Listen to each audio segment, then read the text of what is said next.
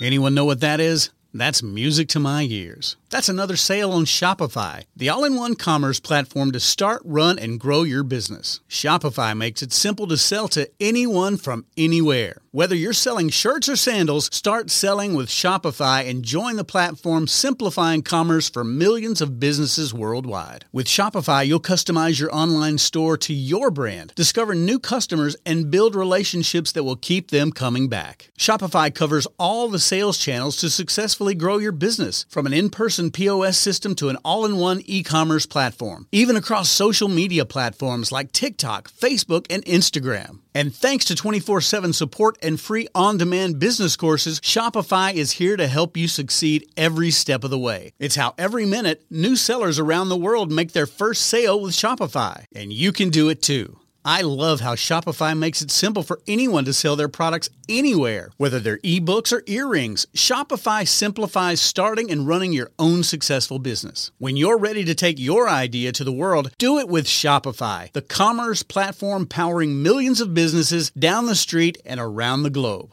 Now it's your turn to try Shopify for free and start selling anywhere. So sign up for a free trial at shopify.com slash C-Suite, all lowercase on C-Suite. Go to shopify.com slash C-Suite, all lowercase on C-Suite to start selling online today. Shopify.com slash C-Suite. You're listening to Thinking Outside the Bud, where we speak with entrepreneurs, investors, thought leaders, researchers, advocates, and policymakers who are finding new and exciting ways for cannabis to positively impact business, society, and culture. And now, here is your host, business coach, Bruce Eckfeldt. Are you a CEO looking to scale your company faster and easier? Check out Thrive Roundtable. Thrive combines a moderated peer group mastermind, expert one on one coaching, access to proven growth tools, and a 24 7 support community.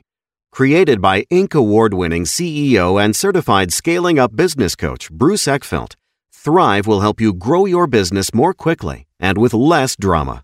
For details on the program, visit eckfeldt.com slash thrive. That's E-C-K-F-E-L-D-T dot com slash thrive.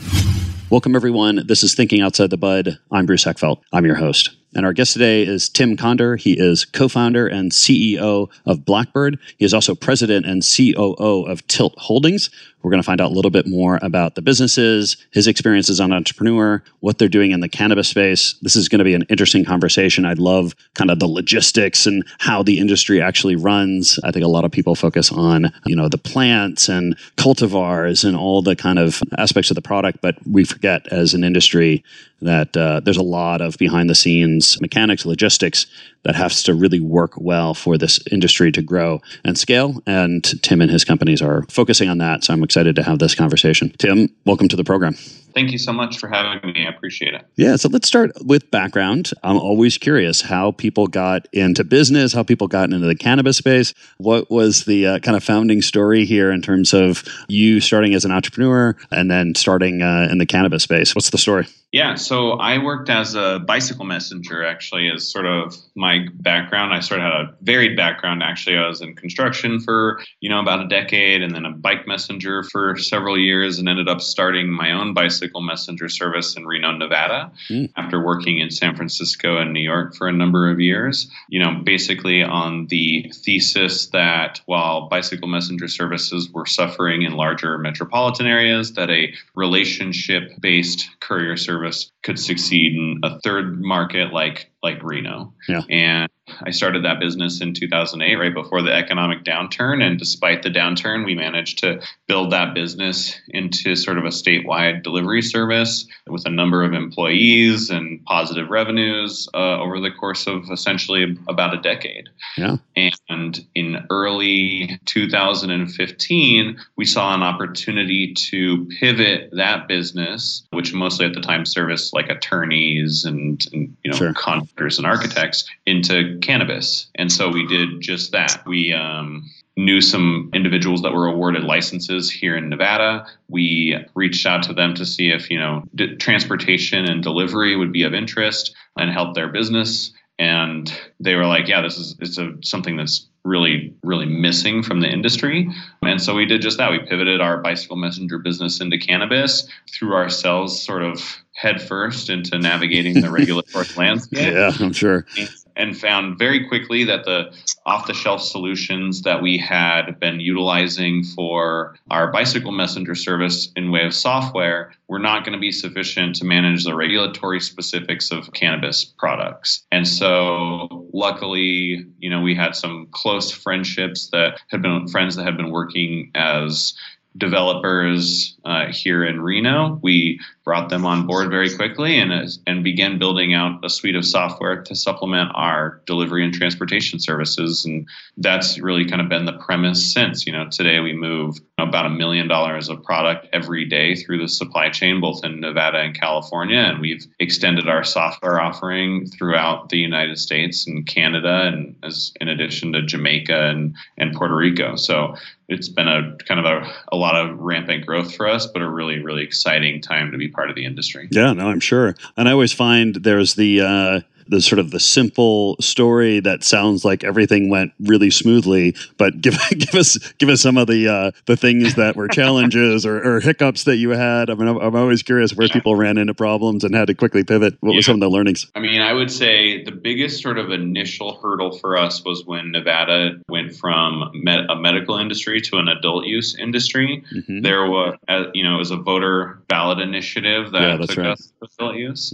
That the way that that initiative was written written, it gave sort of priority or first first priority licensing to alcohol distributors here in this in our home oh, state. yeah, that's right. We had to sort of, you know, anyone can apply for an alcohol wholesale license. The caveat is that the largest alcohol distributors in the world are also make up the board that approves those licenses. So they weren't about to approve a license that was going to be for Blackbird, who was the sort of first to market in the cannabis distribution space. So we basically had no chance of getting our own liquor license. Yeah. And so, you know, we were able to come up with a solution really in the 11th hour that enabled us to leverage a friend of mine's alcohol wholesale license to be able to apply for our cannabis distribution license. And essentially, we're the only licensed distributor 12 days into recreational sales here in Nevada mm-hmm. and basically remain the only distributor for months thereafter. So, you know, we were able to really meet the needs of the entire market and allow the market to continue functioning when it was sort of threatened in its infancy. So that was a, a major, major hurdle for us and one we thought maybe we might not overcome and yeah. our business would essentially be wiped off the face yeah. of the earth. Yeah. You know, before we got a chance to start. Yeah.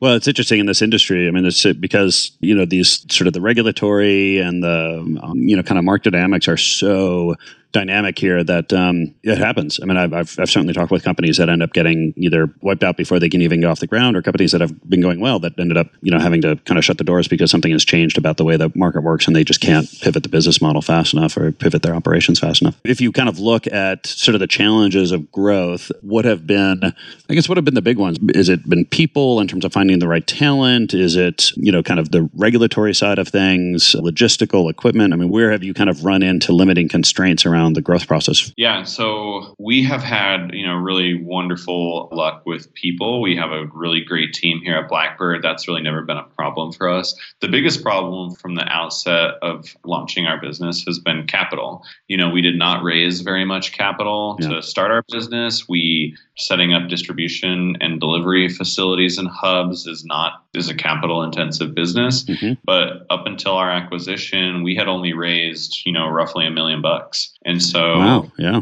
you know, had managed to become the largest distributor in the state of Nevada. And, you know, even at, at that point, one of the largest, or sorry, had just started our entrance into California on the back of that, on the back of that million dollars. So we were really frugal, but I would say that was our biggest hurdle always was sort of a lack of capital. And what's your take or kind of experience on capital availability at this point? I mean, I, I think the general perception, uh, certainly outside the industry is that, you know, there's everyone in cannabis is swimming in money and, you know, it's like everyone's got stacks of, you know, bills in their offices. Is that really the case? I mean, I guess give me a sense of how, how the capital process has been for you, where you end up finding capital, what's been kind of hard or, or maybe different from other, other industries or, or capitalizing companies in the cannabis space versus other industries and what you've seen. Yeah.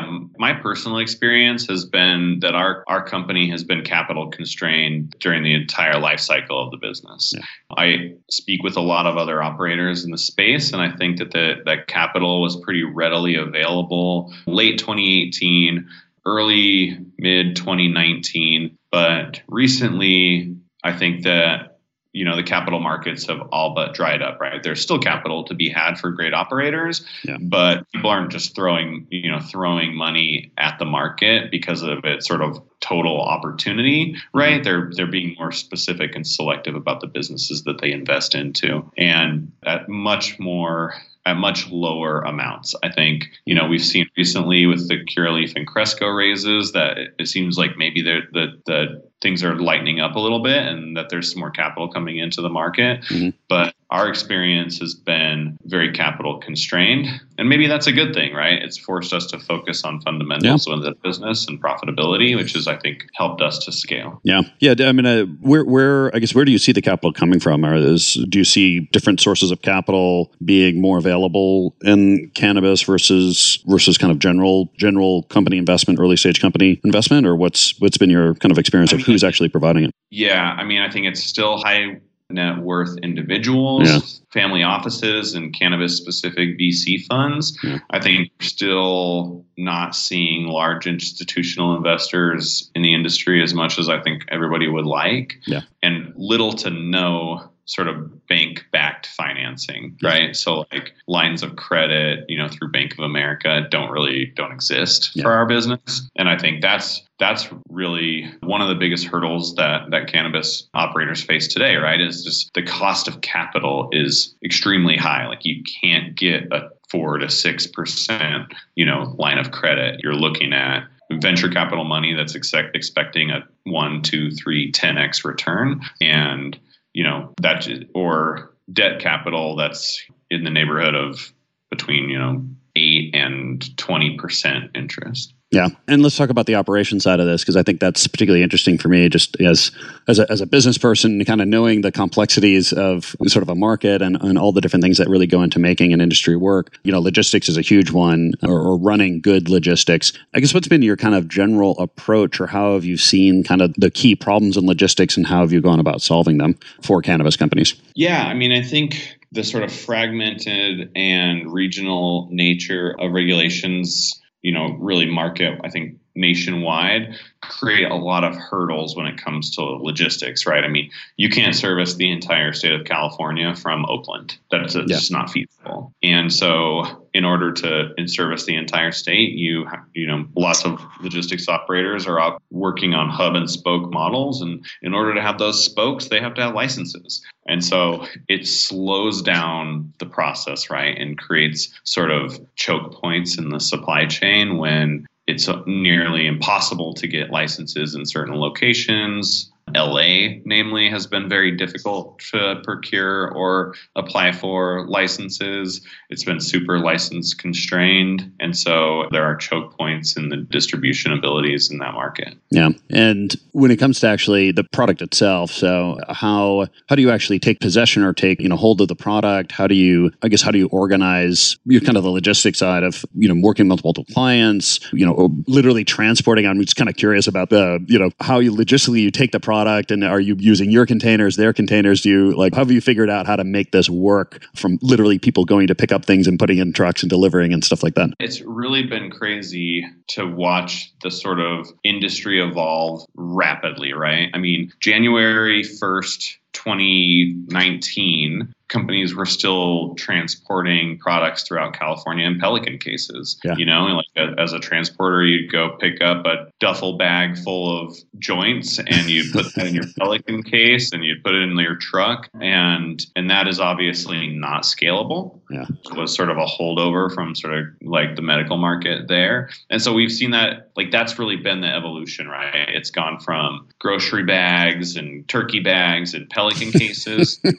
you know, boxes sealed yeah. with evident tape and Metrc labels. And I'm proud to say that Blackbird has been sort of an advocate of sort of that evolution, yeah. starting in Nevada and then moving into California. And really, I think we're instrumental in sort of the, the creation of what the uh, transportation industry looks like in cannabis. And we're really relieved to not have Pelican cases anymore and to be transporting boxes of inventory with inventory labels and tamper evident tape, yeah. like as if this were any other product. Yeah, yeah. How do you deal with security? I mean, you're you're moving product that is not only you know highly valuable, but you know is highly regulated, needs to be obviously tracked, you know, very very well. How have you approached the security aspect of of this? Yeah, I mean, we think of this product in a very similar fashion to alcohol and tobacco, right? Mm-hmm you know, we, we don't, our delivery drivers are not armed. You know, mm-hmm. our vehicles are very well equipped with security, with cameras in some instances, mm-hmm. tracking mm-hmm. devices always, yeah. uh,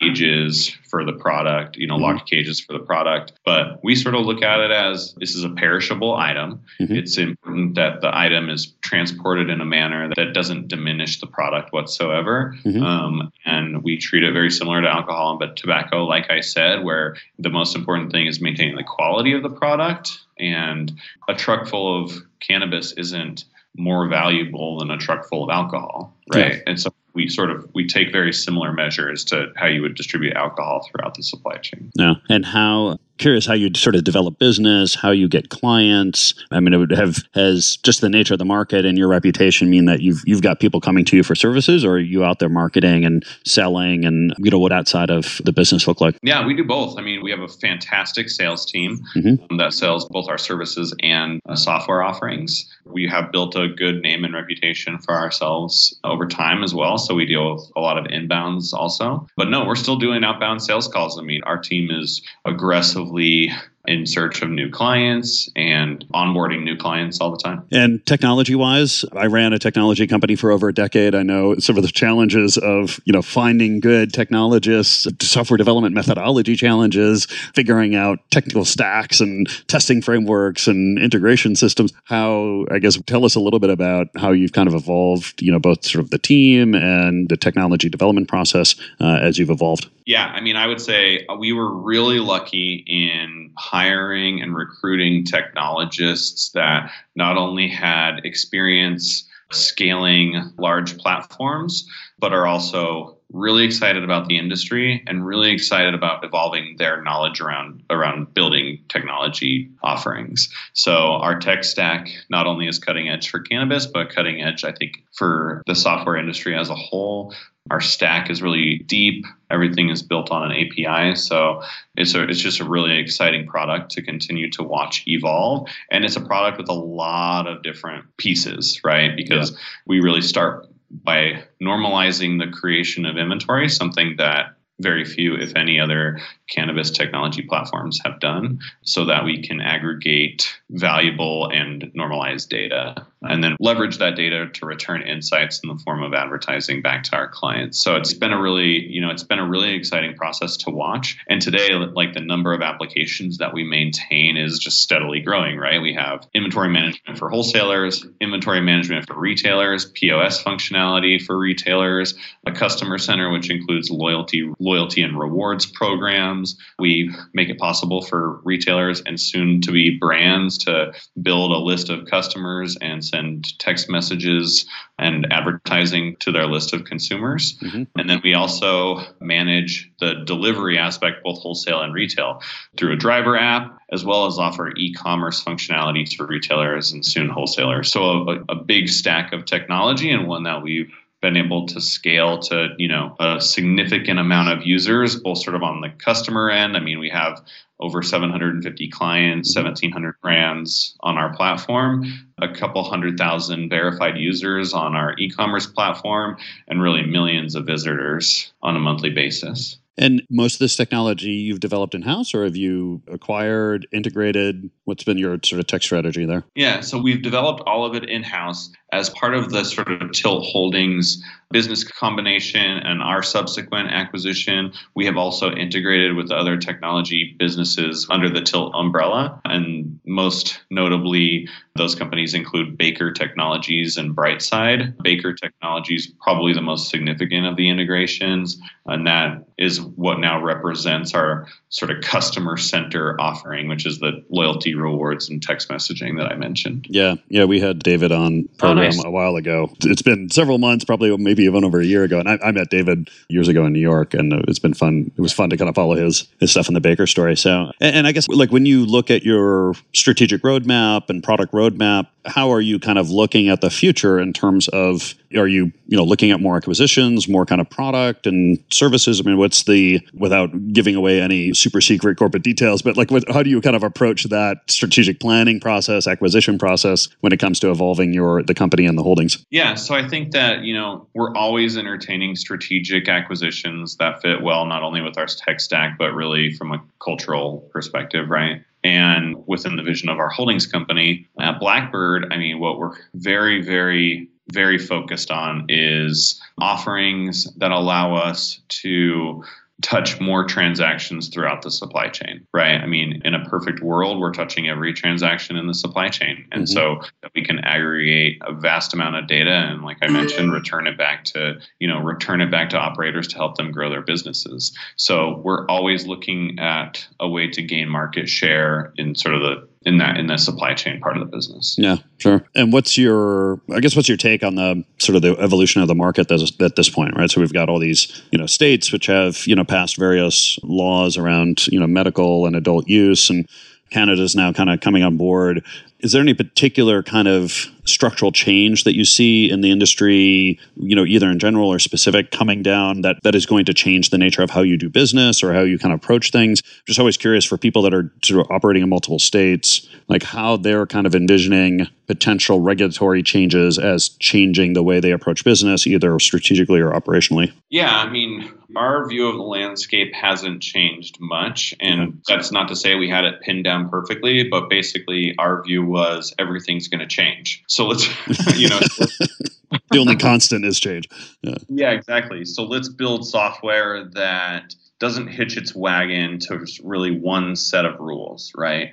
And I think the, the sort of foundation of that is how Blackbird creates a product in its software. And the way that we create a product and its ability to then sort of cross regulatory boundaries mm-hmm. because of how high level, you know, abstracted we were able to make that product creation while still normalizing it mm-hmm. has really been the, the genesis of success of our software platform. Mm. You know, I think we nailed that one. We knew it was yeah. gonna we knew the landscape was going to be rapidly evolving. And what we didn't want to do is build technology products that we had to recreate, like essentially create a new instance for every single state, right? Yeah. Like that's not scalable. That's not the technology product that we wanted to create. And so, so we didn't. We were able to abstract that out enough to make it so that our software can cross state lines. Yeah, it's great. It's always the I mean, kind of the the technical challenge or the the technical process of figuring out to what level do you abstract, to what model do you abstract to. I guess what do you think allowed you to kind of nail that strategically in terms of kind of abstracting at the right level, you know, in the right way that was going to manage. I mean, there was this you know long strategy sessions and whiteboards, you know, doing data modeling and and you know kind of software modeling to kind of help you figure this out. Was was it the right people that kind of knew the industry? Was it you know making a couple of good bets on how things are going to play out, or did it just kind of naturally occur through your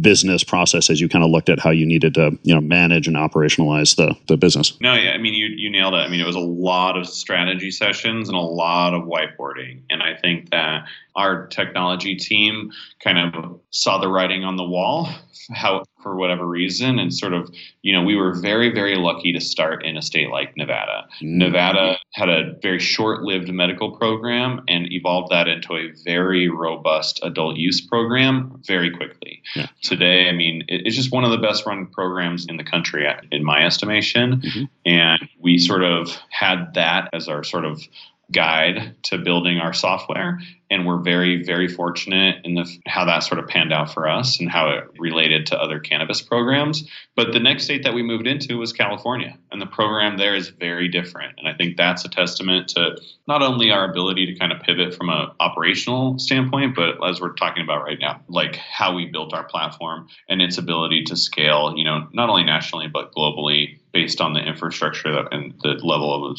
abstraction that we created within the, the technology itself. Yeah. Let's talk about the global stuff a little bit. What have you seen as being similar or what's different as you look globally? And I don't know if, if you kind of look at it from a, you know, market by market, like what's going on in Canada versus Europe, you know, or do you just see that there's, there's a, just a global market that, you know, you're now looking at how do you treat cannabis at a global level or the cannabis market as a, at a global level? Give me some insights there. Yeah. It's sort of segmented for us, right? I mean, there's the US, there's Canada, there's Europe, there's South America.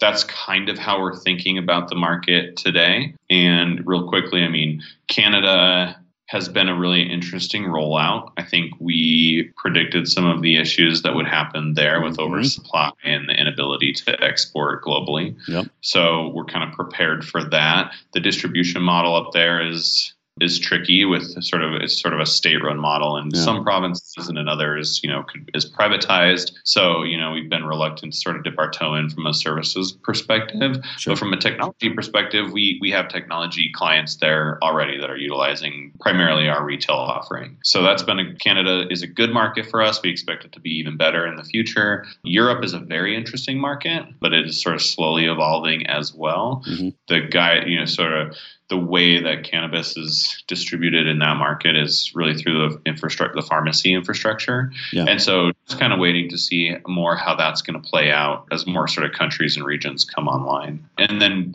just really kind of wait again, waiting to see what happens in South America. Yeah. So techno- really poised for to expand and scale our technology globally, but sort of waiting to see what happens from a service offering perspective. Yeah, you have a pre- pretty global view of of the market, just the nature of your business, and uh, you know how many sort of clients you touch and perspective you have. I'm, I'm curious where you see opportunity, you know, for people listening here, either that are creating businesses or or companies that are outside cannabis thinking about pivoting into cannabis is there anything that you sort of see as as an interesting opportunity? If you, if you were going to start a new business you know you weren't you weren't working on this one and we're going to start something new where would it be? I'm kind of i'm curious where you see some problems that need to be solved that you know some people with yeah. good ideas could come in and and create some new businesses around. I i think that there's a lot of opportunity in europe and south america you know, just from my perspective as an entrepreneur, I like sort of early stage markets, right?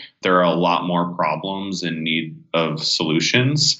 And as markets come online and mature, sort of the problems and the exciting and the excitement around being able to solve them sort of turn into you know iterating on existing product and the new problems that sort of have surfaced. So yeah for me if i was going to build a business in cannabis outside of the business that i already currently have it would be sort of solving for problems that are going to exist in the european or south american markets. Yeah Good insights. This has been a pleasure, Tim. If people want to find out more about you, about Blackbirds, about Tilden, what's the best way to get that information? So they can go to tiltholdings.com or myblackbird.com or go on to blackbirdgo.com and uh, order products for pickup or delivery in, uh, from a dispensary or brand near them. Awesome. I'll make sure that the links are in the show notes. This has been a pleasure. Thank you so much for taking some time. I look yeah. forward to kind of seeing how things play out. We'll, we'll do a follow up episode at some point as uh, as the industry develops, as your business develops. But uh, fascinating space, and I really appreciate the insights you shared today.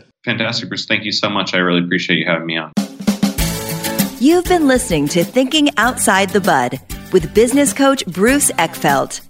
To find a full list of podcast episodes Download the tools and worksheets and access other great content. Visit the website at thinkingoutsidethebud.com.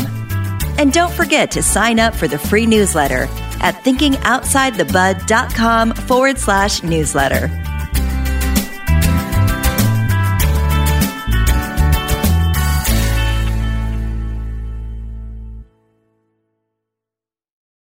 This podcast is a part of the C Suite Radio Network.